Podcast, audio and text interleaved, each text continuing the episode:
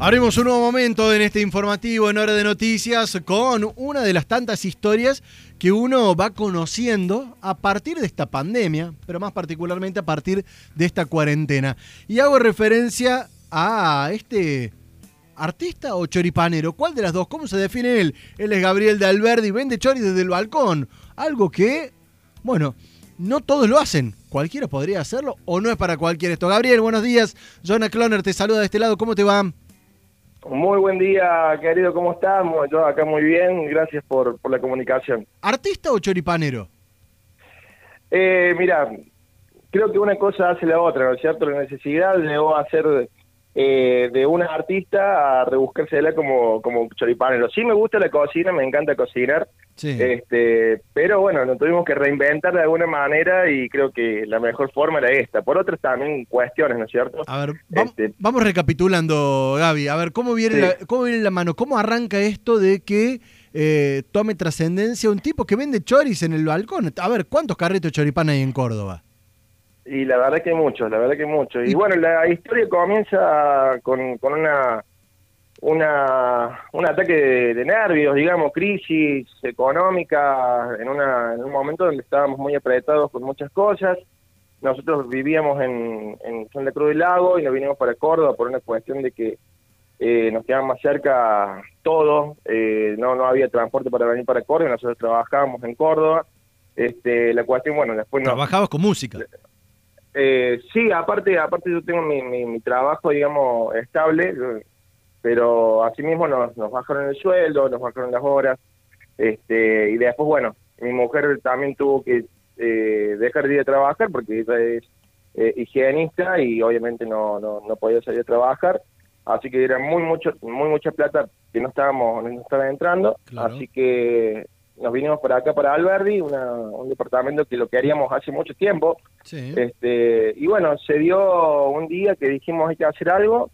Eh, para mi cumpleaños pedí de regalo un chulengo, eh, me lo concedieron y nadie sabía de que yo ya tenía la idea de, empezar con esto y, dije, ¿por qué no? Miré el balcón, dije, sería una idea linda dentro de todo para salir del momento, probar no cuesta nada. Y ahora este, cantás y vendés chori al mismo tiempo.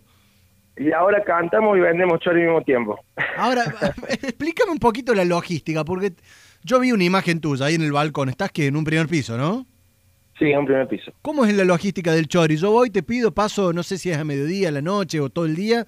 ¿Y cómo, cómo el tema del chori? ¿Cómo, no, está, no es fácil acercar un primer piso.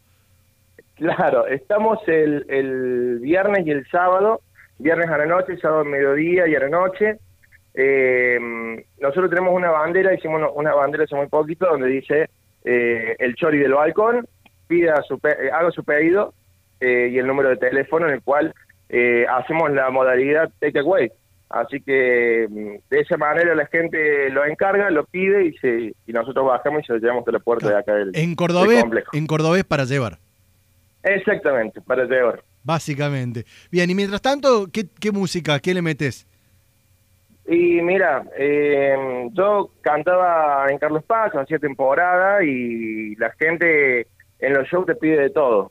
Así que tenemos un repertorio bastante variado, arrancando de tango, folclore, melódicos, clásicos, ah, hasta cuarteto, cumbia, este, latino, así que eso es, es amplio repertorio, gracias a Dios. Este, dejamos muy conforme la gente. ¿Y ahora tienen alguna expectativa como para poder cantar un poquito en la temporada de verano que en teoría arrancaría el primero de enero? Hay una, hay una pequeña luz que se, que se ve de fondo. Eh, tenemos algo preparado. Yo pertenezco a un, a un staff de cantantes eh, en el cual me sumé en el mes de octubre del año pasado eh, después de un certamen de ahí en Carlos Paz, me, llamaron y bueno, empecé a conformar parte de ahí y bueno, invertí todo y después me doy con esto. Los chicos también están desesperados con esta, con esta situación y cuando empezaron a hablar sobre la temporada que podía llegar a abrir en enero, empezamos a hacer este una preparación, digamos, de lo que veníamos haciendo, el doble, eh, porque vamos a, contamos con que vamos a tener mucho trabajo en muy poquito tiempo. Ojalá que así sea. Él es Gabriel Dalverdi, que